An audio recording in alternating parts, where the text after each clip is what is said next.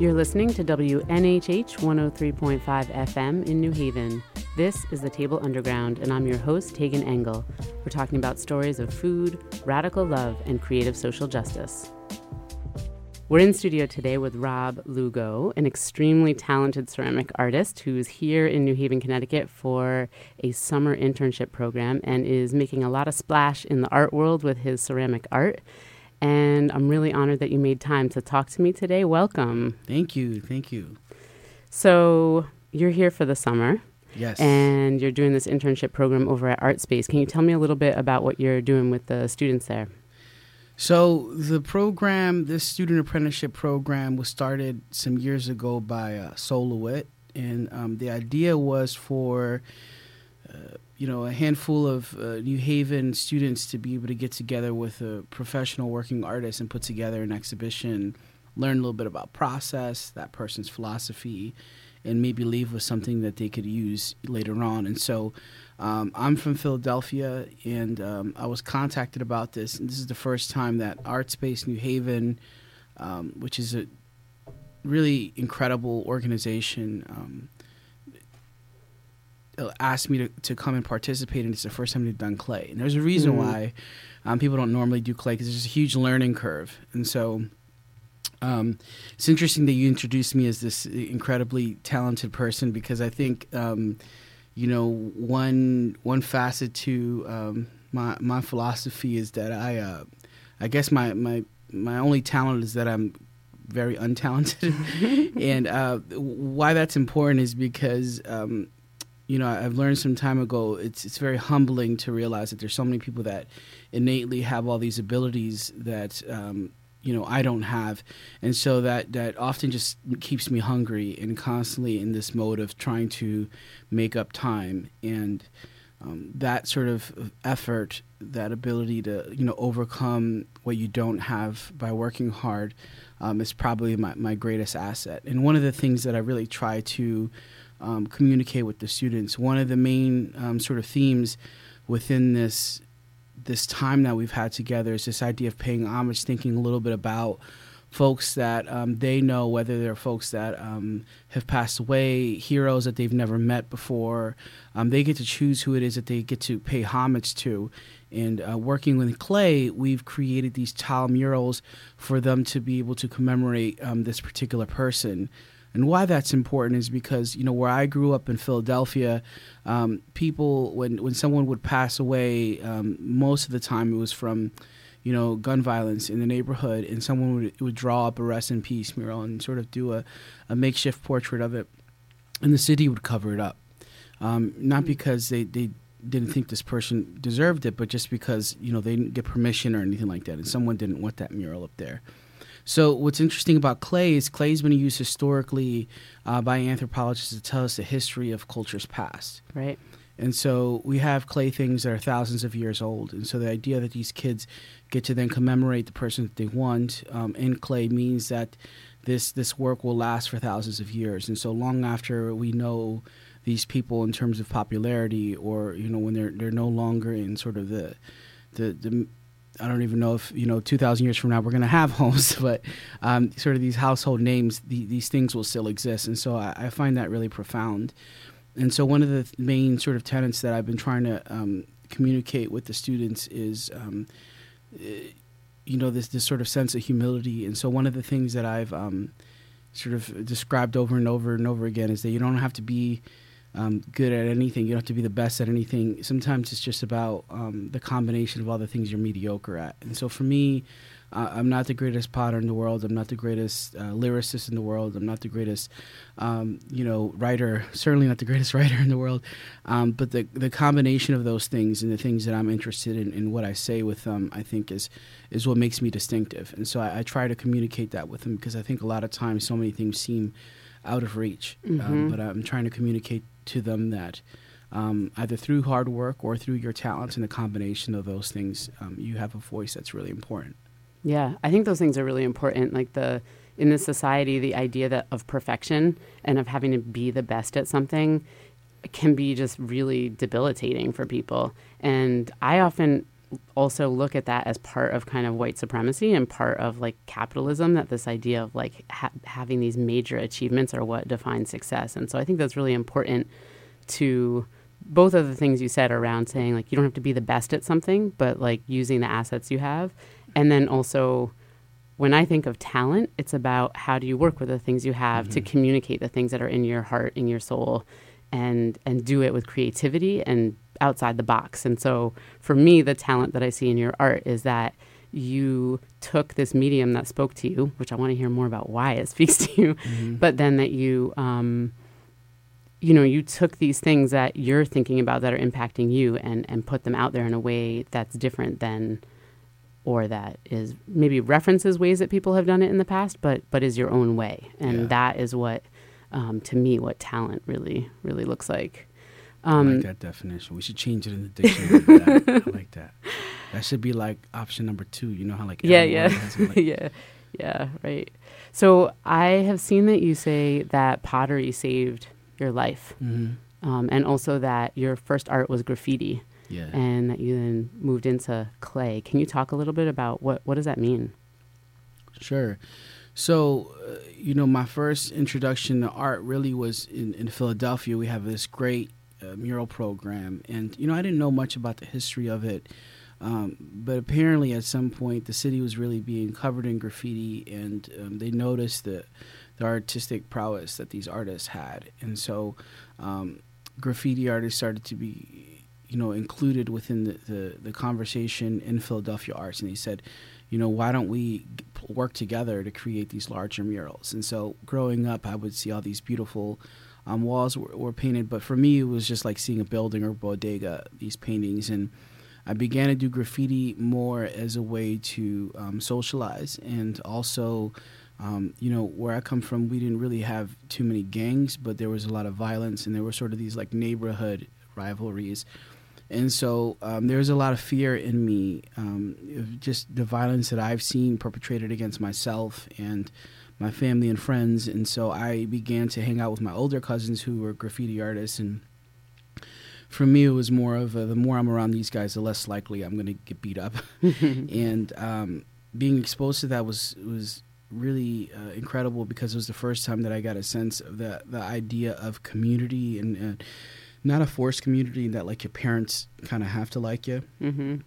but these people can sort of choose. And so the idea that folks chose to hang around me and that they respected what it was I was doing. And so there was a lot of things like in graffiti, people give you your graffiti name, and where you go other places, you're always also like writing the names of the people that taught you how to do graffiti. And so um, when I was doing it, I didn't really see it as an art. It was just a sort of pastime and a way to connect with those around me. and then, uh, you know, years later, I, I was in high school. In the high school that I went to, just to give you folks an idea of, of what a high school looks like in a place like Philadelphia in the 90s. You know, they gave it. They gave me a textbook. We, we had these tech schools that are supposed to teach you how to be able to get a job. Um, that was really the main focus. We're not people that go to colleges. We're people that get jobs, and so. Um, whatever that means. Mm-hmm. and so uh, mine's my part of the school was separated into this idea of service. Um, home home economics was the name of it at the time, and so they actually didn't have a budget for food. And so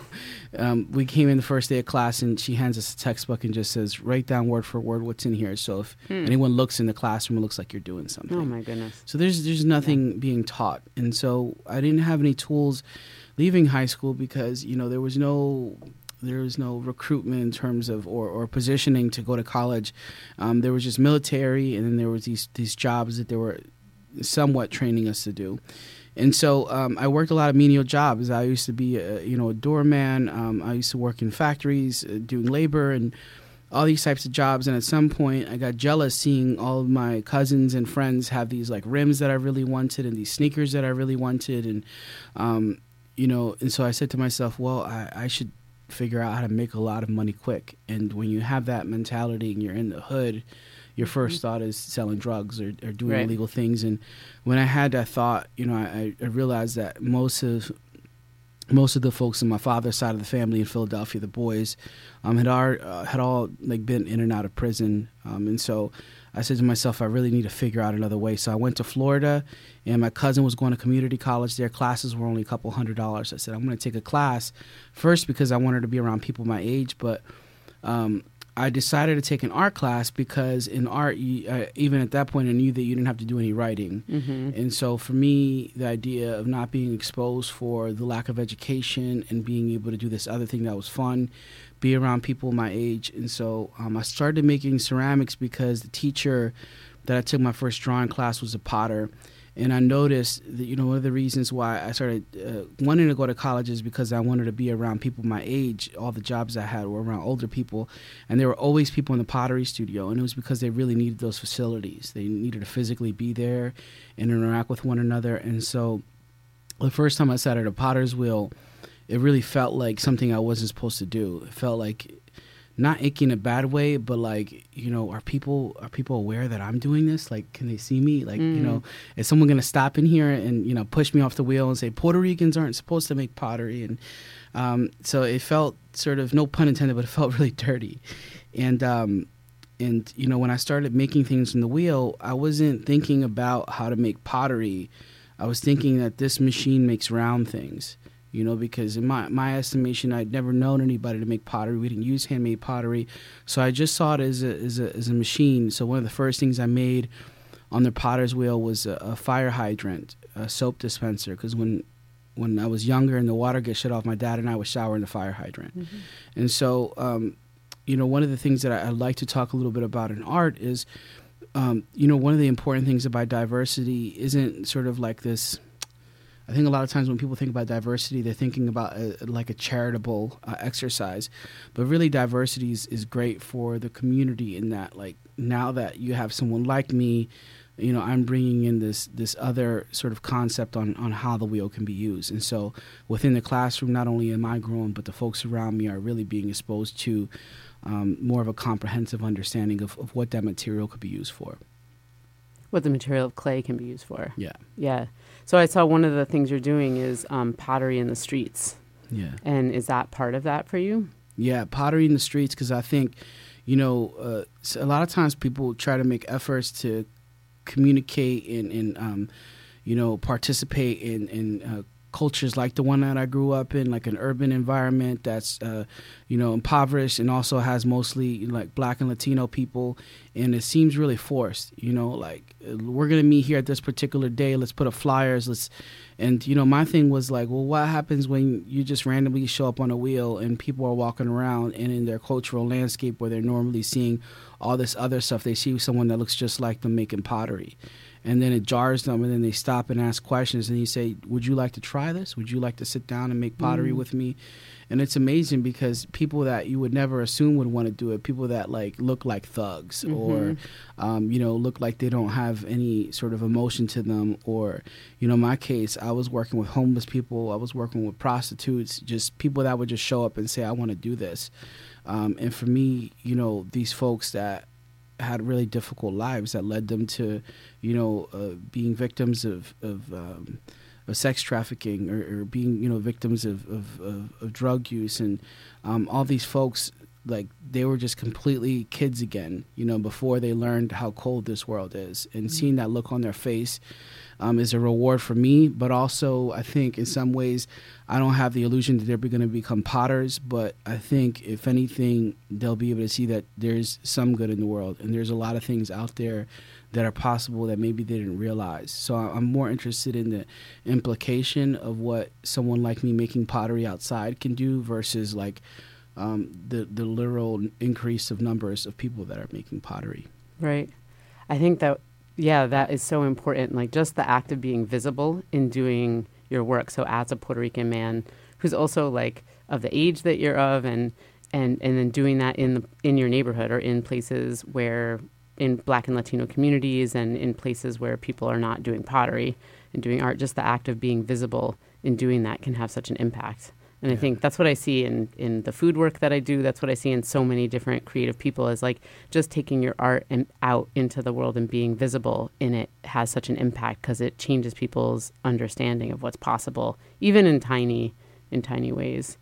So yeah, yeah. and and I I, think um, when I engage in conversations with people and we talk a little bit about their lives and I talk about mine, they say, "What do I do?" and I say, "Well, I teach at Temple University, and you know, like I grew up in that house right next to where we're doing this thing, and you know, even they get a sense that that's important, but I don't think they they realize like how difficult it is to get a, a job as a professor." Right. and an artist of color, you know, how many people apply and how many people have these incredible careers and the fact that I was chosen to to be a part of this really prestigious program and teach.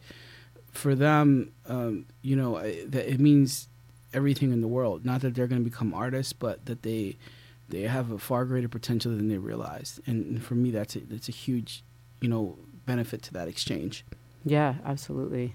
Um, I've seen that some of the work that you're doing is also trying to create opportunities for other artists of color to to do be in shows with you and and kind of so it's not just you as like the one Puerto Rican ceramic artist, but like getting other artists of color into shows. And I saw that you um, you did a show called They in, mm-hmm. in New York. Can you talk a little bit about why you're doing that, including other artists, and, and a little bit about that show?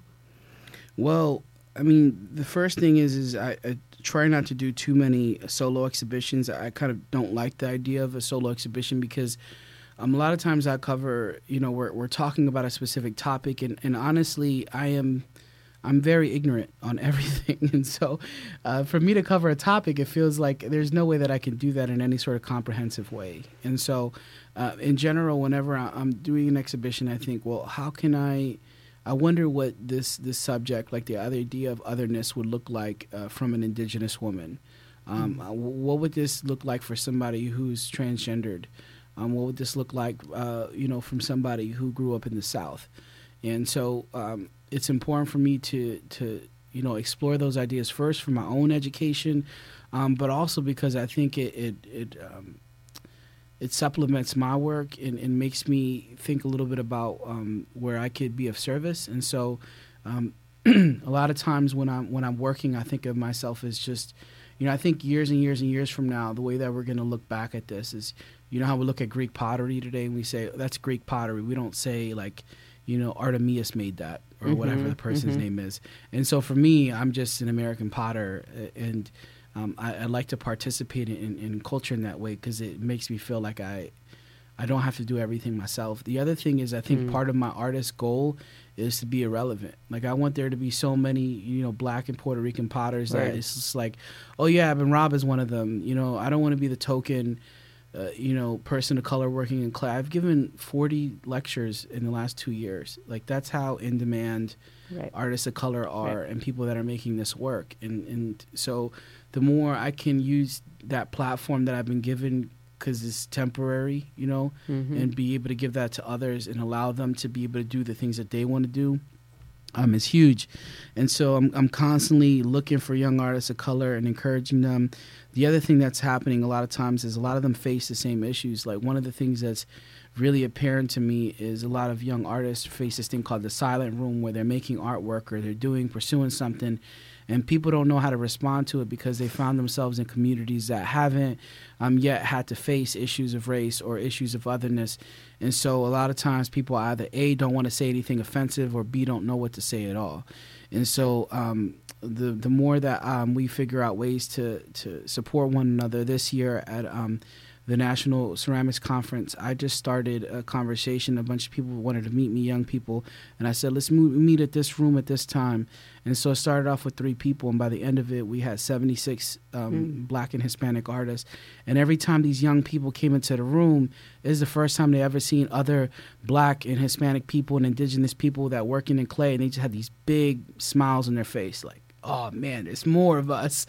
And so we all like fell in love with each other. And that day we made this thing called the Artists of Color Caucus. And so we've just been figuring out ways to support one another. I've been selling T-shirts, these Pottery Save My Life T-shirts, and with those proceeds, I've been sending young artists to take uh, workshops at at, at, uh, at um, at uh, institutions. Yeah. And so I started a scholarship at Haystack and uh, I had to raise forty thousand dollars to make the scholarship in perpetuity, and I showed up to the gala last year. And this is how wonderful the art community can be. We raised all the money in about seven minutes. What? I told them my story, like three minutes of my story, and then they said, "How many people want to donate five thousand dollars?" And I was like, "There's nobody going to donate that." oh my god. And five people donated that, and then it went kept going down and down and down till they said anybody could donate twenty dollars. And by the end of it, you know, we had raised all this money, and I got to work with the kid that received the first year of that. And so it's just this really incredible thing that's happening. And for me, I feel like my role is to take all the opportunities that people have given to me and just, you know, give it right back Mhm. and uh, see where it comes from. And, at the end of the day, if um, if I die, and nobody knows who I am, then I think I, I did my job. Mm. So that's what I'm kind of excited about. Yes, I love everything you just said, and the.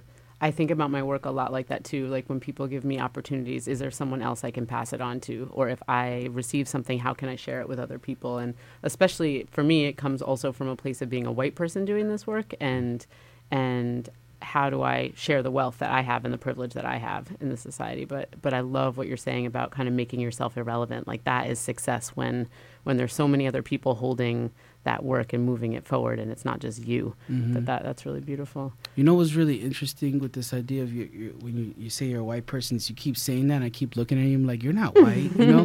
and I think uh, for me, I think maybe one of the, the, the reasons behind that is is because you know how like a lot of there's a lot of ignorance in this world, but a lot of people say like I don't see color, and I get so annoyed when people are like that. Like you talk about it, so they're like, Right. well, I don't see color, Right. but um, I just think like whenever someone is, uh, I think the idea of, of woke gets overused. But whenever somebody's like so in the fold within the the, the plights of, of all people, and you know just wanting to improve this world, it almost just seems like immediately we're we're family. You know, so Mhm. it's just Yeah, like, oh, you're not, you're not. Totally. you're like me. You know, so um, it's just like Yeah. weird how how we wind up eventually, you know, like melding into one another, and then when we think about the idea of whiteness, we, we think about people who are opposed to a conversation or even like wanting to think that they have some advantages in this world. Right. And so like we're Right. we're really one and the same. Yeah, I totally agree with that. And like, so to me, it's a yes. It's a, like a both and Mhm. because. So first of all, the idea of whiteness to me is the problem, right? Because that puts all of these people together who have all these indigenous practices and cultures in their history and makes them all one thing. And so that's where you create this power of this idea of whiteness over all these other people who we talk about as like individuals. Like you're Puerto Rican and this person is Dominican and this person is West African and Nigerian or um, and so just the concept of whiteness is part of the problem. Yeah. And so I personally have done so much work to understand my heritage and I'm also a Jewish person. So that's like another complex part. Like my grandparents are Holocaust survivors. Like this is in my living memory of like the genocide that my family experienced because of our cultural heritage. But um so for me, I think of myself as white and all the complexity of of who what my culture is, and like the culture that I live in is very racially diverse, very culturally diverse in terms of my family, in terms of my community. And I live in a society that does think a lot about white and black and does see white and black or white and brown and black. And and so as a white person or as a Jewish person doing this work, like I I guess in this era, like also name my whiteness or name my privilege at times because I think it's important to acknowledge that. And whether I'm working with white people or working with people of color, but I totally feel you. And I feel like I live in solidarity and in community and in love with so many people in doing this work. And so part of why I wanted to interview you is because I saw what you were doing and I was like, yes, these are, he's my people. Yeah. so, so I totally and it feel feels great because I think a lot of times the work I make, you know, like for example, um, I'm Puerto Rican, but you know, I, I would say probably in the last five years I've gotten really comfortable with um, thinking of myself as as an Afro Latino. And, Right. You know, the reason is like. Thirty percent of my, my blood is is from Africa. My family didn't come. I mean, just Congo. There's more, but um, my family didn't come over here on vacation. You know, and so it's this thing where you know it's like my blood is this, and then I grew up in a, in a, a community, and uh, you know where it's like mostly black, and like all the music I'm listening to, and all the like sort of culture that surrounds me. It, you know, is completely enveloped into this idea of black and you know like when i was young when we go to the movies there's like distinctive movies that we will go you know it's like when New Jack City was out, we weren't thinking about okay, should I see something about Mary or should I see this there. other rom com? Right. It's like that was the only movie Right. that was out. I remember. And so that's you know that's a whole part of society that that folks don't get. And so, um, you know, what's really interesting is like making the work. A lot of times I'm making teapots and urns, and I'm putting um, people of color on them, and like ninety percent of them are black. And I'm like, well, if I'm gonna be real and like organic to myself, these are the folks that I think of when I think about these subjects. I'm not gonna force myself to find a Puerto Rican person or find a this person. It's like this is this is my life. And so what's interesting is like a lot of um, the black community like is never questioned that. Like it's Yeah. not like I ever step into a scenario and they're like, well, you're Puerto Rican, you can't really like be doing work about Harriet Tubman, you know? and and, and so this that the fact that folks um, you know see me as, is is part of them i think is so essential to that so that's kind of what i mean when i'm talking to you is Mhm. like oh you're you're just like me you know Mhm. like so uh, Yeah. yeah it's great. Yeah, no, I love all of that, and I, it's it's good because I was going to ask you about that, like Mhm. noticing, um, just everything you just said was exactly what I wanted to understand how you related to being Puerto Rican, where you are part of your heritage is black, and then also growing up in a community where African American culture and history was so foundational so to to your life and is and so seeing that in your art i love that you just brought that up on your own and and, and talked about that I'm wondering if you could talk a little bit about, like, describe some of your artwork a little, so people who haven't seen it can can understand what it looks like. Um, yeah, Sure. So I, I guess well, one of the things that I'm really interested in is um, figuring out how to um, engage with multiple audiences at the same time and make a, you know an artwork that does different things for different people. And you know you can't control any of that, right? But um, I can sort of orchestrate some of that. So, for example, um, one of the things that I do is I look quite a bit at historic uses of porcelain and ceramic art.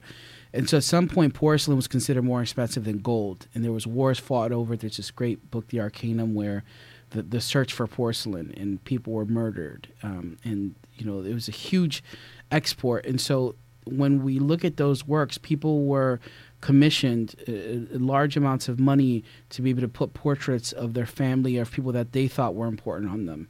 And so the idea that the most expensive thing that you can possibly purchase and you put a face on it, even today, that idea still communicates to us visually when we look at some, um, when we look at a teapot in a store um, that looks like it has a lot of detail. You're sort of afraid to touch it and break it, you know. Mhm. And um, that idea of value and of something being worth, and then um, something having a worth, and then seeing a face on it, you'll immediately think this person's important. And so a lot of times I try to put what I call my, my ghetto goggles on, which is like I try to think back um, in the same way that I would think before I ever went to school in sort of higher education. And I'll look at a teapot and I say, this looks expensive. And I'll go from there. Like, this thing looks expensive. Um, how can I put somebody that represents my ideas that would communicate with the audience that um, I grew up around?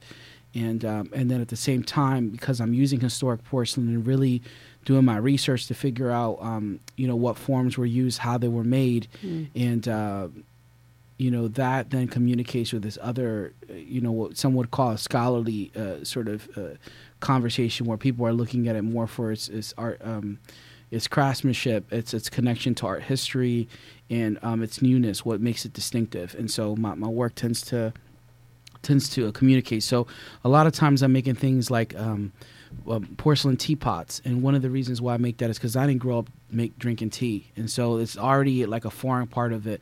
But tea, you know, generally symbolizes more than one person sitting down for a conversation, which is what my work Mm. is about. It symbolizes, um, you know, this idea of. Uh, you know, it, multiple cultures are involved in it, but it's it's got two sides, so I can put two people on there, and you know, kind of control what that looks like. And then um, this idea of the urn, you know, one of the things that happens with with ceramics is a lot of times when somebody like me is making it, people are like, "Well, pottery shouldn't be political." Was like Greek pottery was about sex, war, and, you know, Mhm. everything, and, and you know, all these works are about all these things that were done throughout our history. So it's always been political. So how could you say that? You know, um, Right. so it's this idea that like, um, you know, this that, that uh, pottery, you know, can can sort of tell our story. So what's interesting is I'll put a picture, like let's say I put a picture of somebody like Mike Brown on a pot. So what happens is, is somebody's like, well, this pot is political because what you're saying is like you hate police. And it's like, well, no, this I don't live in this binary where I was like, I could love police and support police, but also still think that some people who commit crime should be held accountable for it. You know, the people that, Right. that are our police that do these things. And so for me, aside from all the politics, all I'm trying to say is that this person was somebody's kid and they deserve an urn. You know, you can't say this life isn't worth that. So if you consider that political, that's your that's your concern. For me, it's just paying homage to someone that, that people may not think is, is as important. So my my work sort of takes this form of um, allowing things to to maybe come out of the news. Like I won't do an urn of Mike Brown when he's currently being talked about. I'll wait a few years later till he's not out of the news so that I can re-bring it and reintroduce it. And then also it has some permanency because it's made out of clay. And so that's the physical work, but a lot of my work comes through education um, and you know participating. Like I give talks at places like I've given talks at um, Yale in the Symposium, Phillips Exeter Academy, but then I give talks at juvenile detention centers, drug rehabilitation centers, Cedar Citizen Homes, and I don't really have a hierarchy. All these things are equally important to me, so that I can you know figure out where where I could you know uh, be of service to these communities. Yeah. Um, and so I would say that's that's really the breadth of my work is figuring out how to um, communicate in multiple ways, whether it's like through through giving a talk, but also through through making works, because both things um, attack us and, and communicate with us differently. You know, there's a lot of things that I can do visually that I could never say in words, and so it's it's given me a voice that I, that I've really never had. Mm. So I want to remind people you're listening to The Table Underground. I'm your host, Tagan Engel, and this is WNHH Radio 103.5 FM. And our guest today is Rob Lugo. He's telling us about his ceramic art. And some of the vessels that you have done have faces on them. And as you said, they have two sides, and you're pairing two different people together. Can you talk a little bit about some of the ones I noticed were somebody who is um, who has passed, someone in, in history, and then someone who's in living, who's an important person in living history. So people of color, um, or people who are important to you. Um, can you talk about a couple of those that and why you paired the two people together? Yeah, so I mean, I'm honestly trying to figure out um, with a lot of these the, these pieces why people feel differently than I am, because it's so easy. You know, one of my professors, um, I won't say the the full curse word, but he he used to put a quote on the board every day, and one of the things he used to say was like, "We often seek advice from people that are co-sign our own BS." And so for me, um, because of where I grew up, you know, I'm I lean more towards, um, you know, being, uh, you know, a, a le- uh, on the left side of things, really in everything in my life. So I get so confused as to why people oppose that. So rather than like just figuring out how to reinforce that my ideas, I'm thinking a little bit like I'll watch quite a bit of Fox News and I'll listen to folks who feel really different. And, you know, I put myself in more of this like liminal space, this space where um, there's really no right or wrong to be able to get a sense of, of why um, folks feel a certain way because if I'm trying to communicate with them, I have to understand what their plight is and why they're feeling this way. So, an example of this is, you know, recently I made a pot with uh, Colin Kaepernick, and a, and on the other side of it was John Brown. And so, for those who don't know who John Brown is, he's a white man from Kansas who was hung um, because he was in support of um, of anti-slavery. Right. And so, um, you know, at the time, he was considered, you know, by folks that were hanging him as this this criminal, and that he was opposing this idea of whiteness, right? And so, like looking back at it, I mean, I don't think there's very many people that could outwardly say that he wasn't a great person for his art, for for what he was doing, right? And so at the time, he was like the the biggest villain, and then in hindsight, you're like, hmm, you know, this whole like not having slaves thing was probably a good idea. And so he's a good guy now. And so the thing is with Colin Kaepernick is almost like in society we've been we've been fed that everything's is binary. It's black and white. Either you either you hate uh, you know the military um, and you love Colin Kaepernick, or you know it's it's the uh, the opposite. And, and I don't think that that can be true. I, I, for me, I just see it as like you know this person is is standing up. This is the approach that he had to it you know and i'm trying to understand what that means and so for me it's kind of like what i'm trying to say is like hey have you ever thought about the fact that maybe like a couple hundred years down the road you'll look at somebody like a colin kaepernick and think about him like a john brown you know so you know trying Yeah. to like put things that are happening currently in this this other context i think is really important because um you know, for me, I can understand why people would be offended by someone kneeling at the, the flag because I have family that are military, you know, and people have died in the war. But at the same time, I'm like, somebody told me that that's the way I'm supposed to feel. Like when I saw that, that's not like my instinct wasn't like he's disrespecting the flag. I was just like, oh, this person's kneeling. You know, let's watch the rest of the game. And then someone's like, oh, this is how you should feel about. This is what this means that he's doing. Right. And then we, we, you either have to join one side or the other. And I just think that that's such a like.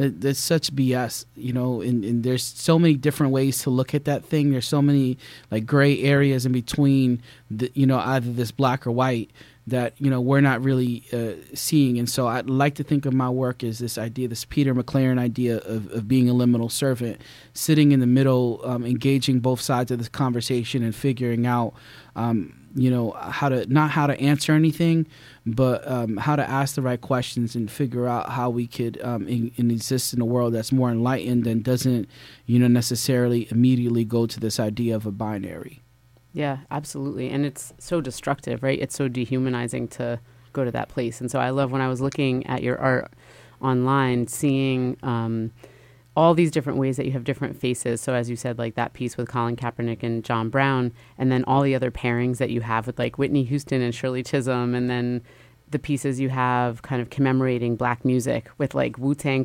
Clan like yeah. symbol on the bottom, but like you're using these really traditional um, vessel shapes. And um, I just love how you're um, bringing it into this human commem- commemoration, like thinking about life versus thinking about this this kind of story that we're telling about if you kneel before the flag, then you're like anti-American, anti-police, anti-military versus looking at what is the actual intention of what he's doing. And so I love that you're, I love the way that you're bringing it out. And when I look at your painting on your pottery, like there's so much detail and it's done with like clearly so much intention and knowledge about like who the people are that you're commemorating and why you're pairing them together and then the decorative pieces that you're doing around them.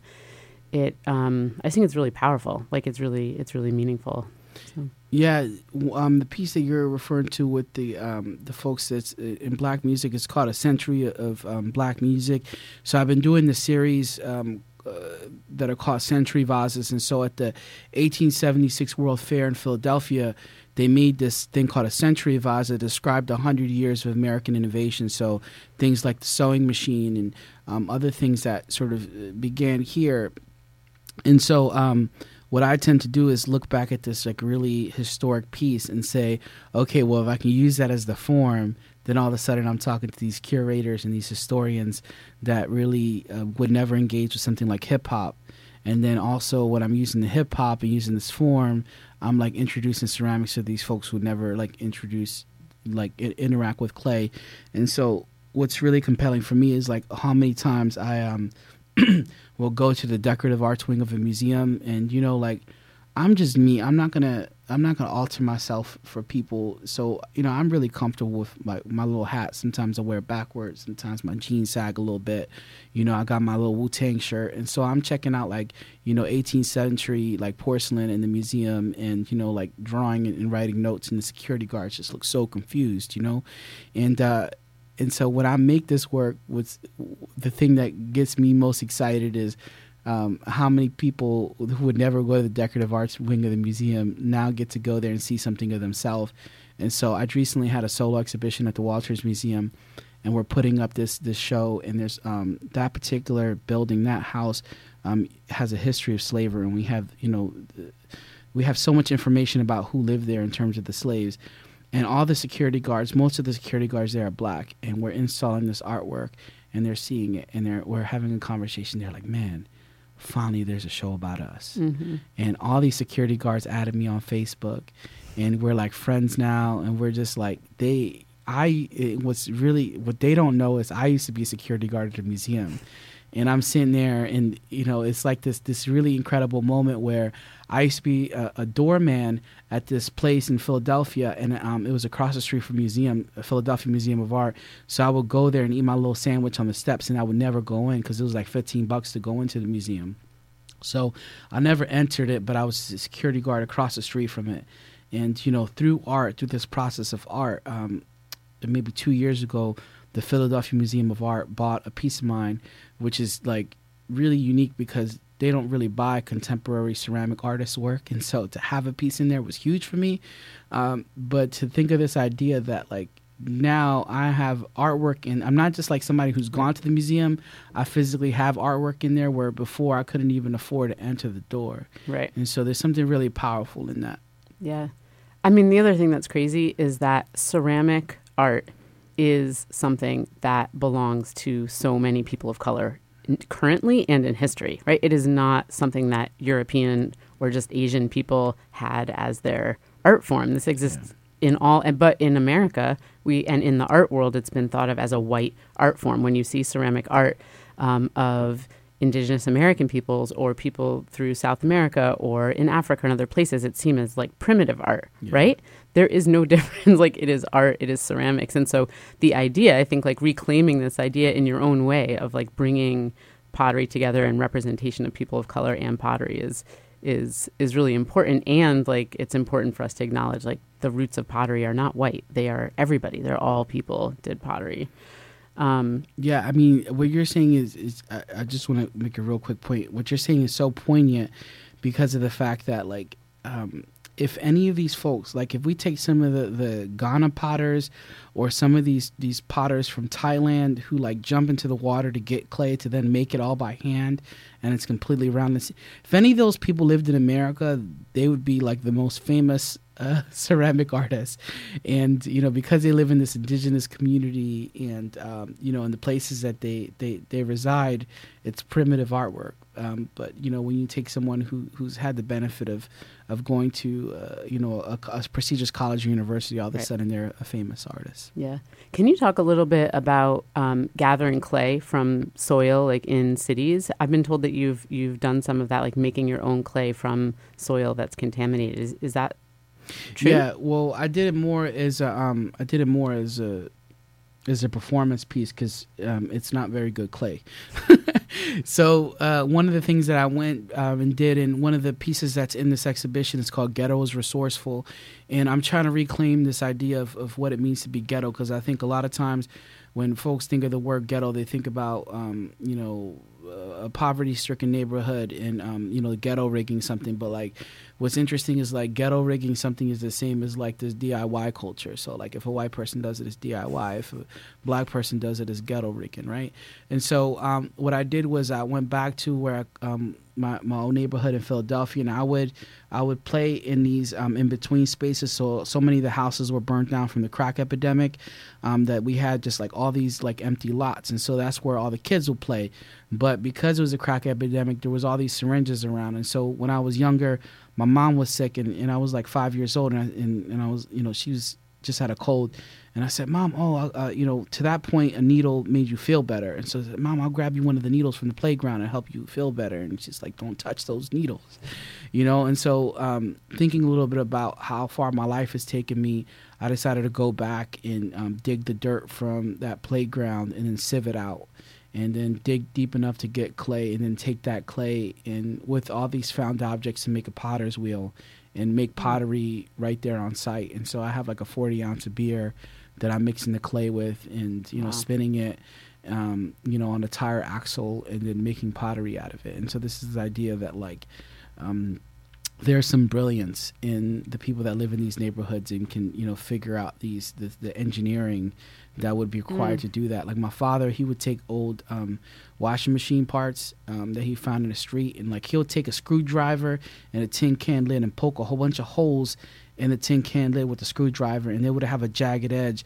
and then that would be a blade for a food processor. And then he'd take the engine, and so you could take a washing machine and you could just like, you could completely grind down like hundreds of plantains within minutes because of this machine that he made. I mean, that's so innovative, you know. Totally. Yes to ghetto brilliance. I yeah. think that's that's like the next T-shirt. uh-huh, yeah.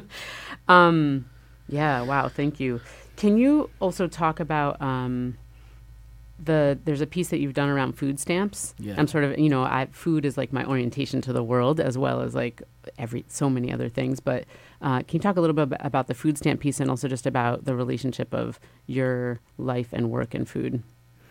Yeah, so uh, you know, one of the things is with food stamps is um, one of the reasons why I started working in that way is because you know in, in art there's a lot of these like landscapes and what's interesting is like for the most part for the longest part of my life whenever I see Abe Lincoln I think of a five dollar food stamp. Whenever I see a landscape painting my, my first interaction with like a landscape was the back of a food stamp where they have this family holding hands and there's this like cityscape and then on the other side there's this silo and a farm.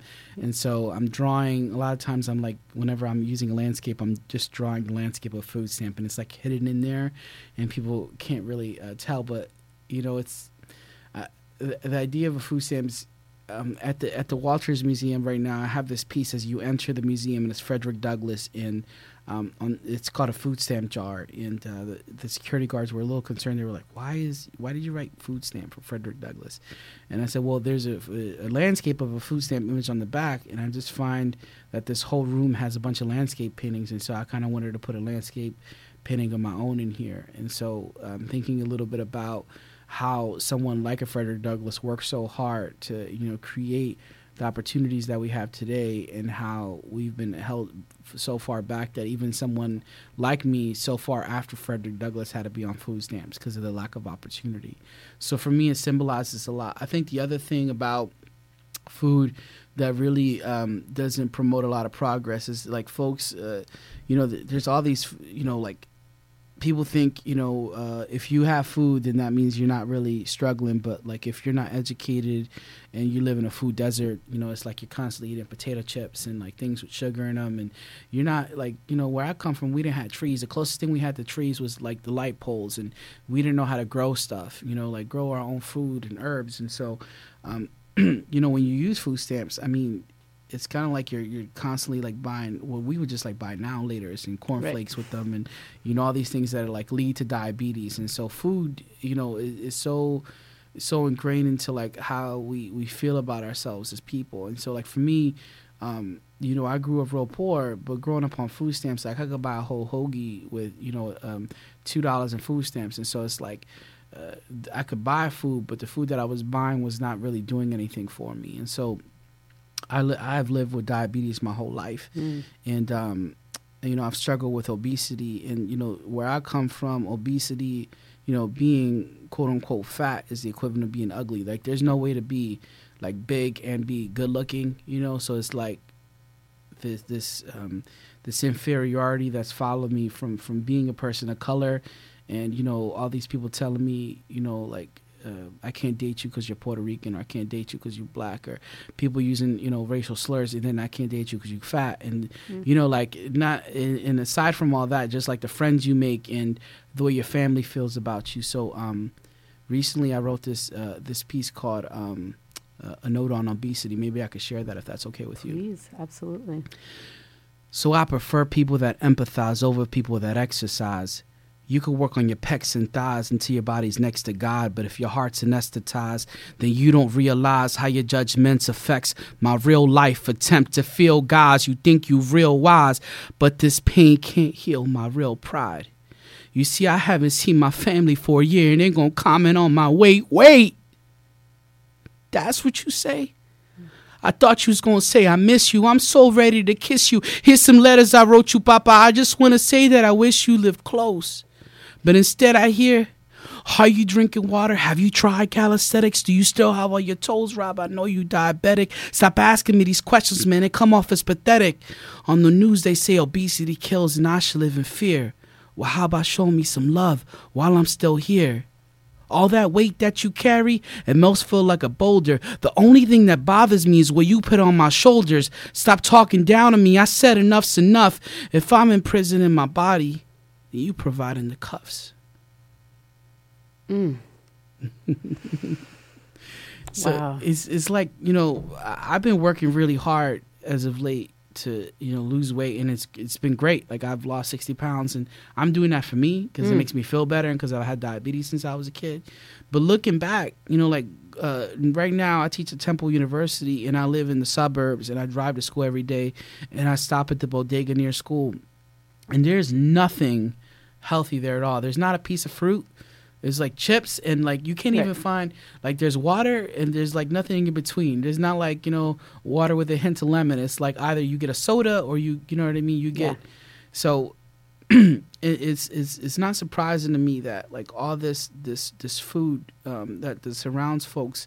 Um, it's not like supporting, you know, a healthy culture. It's not like home cooked food. It's like Right. all this quick stuff that you can get really cheap.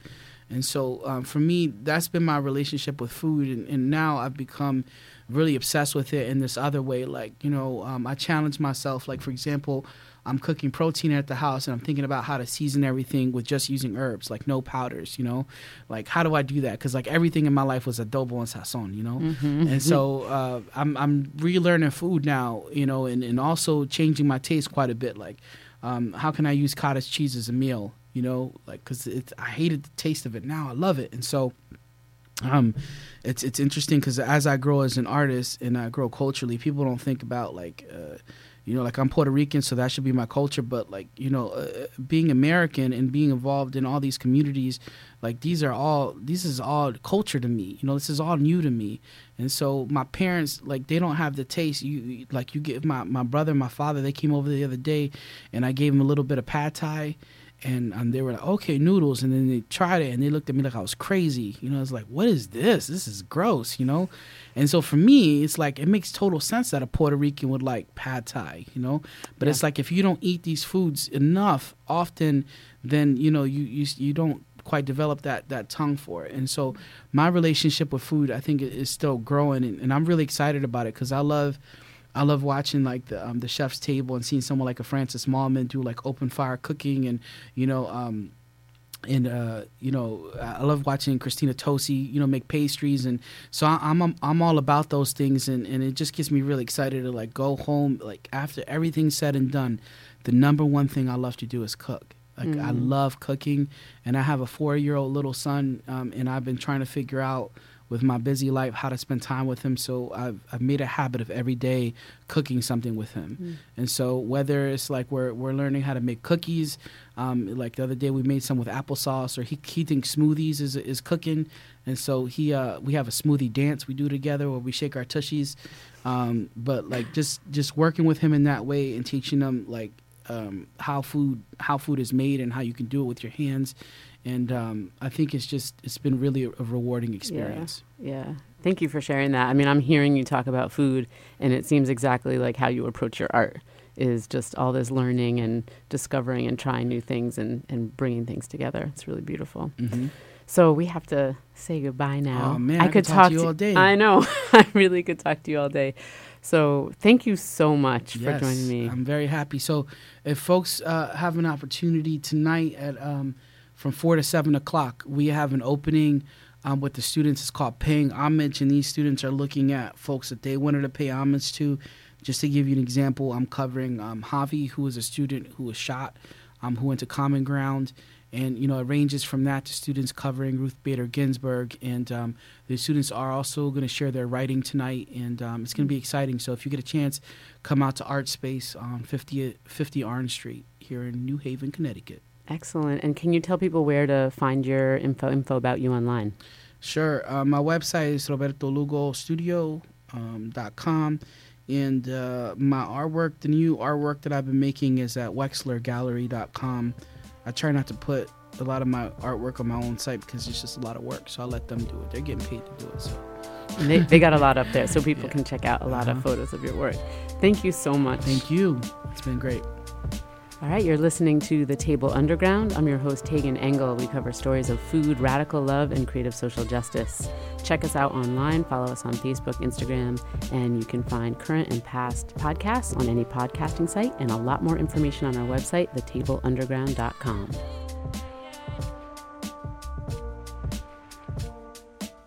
You're listening to WNHH 103.5 FM in New Haven.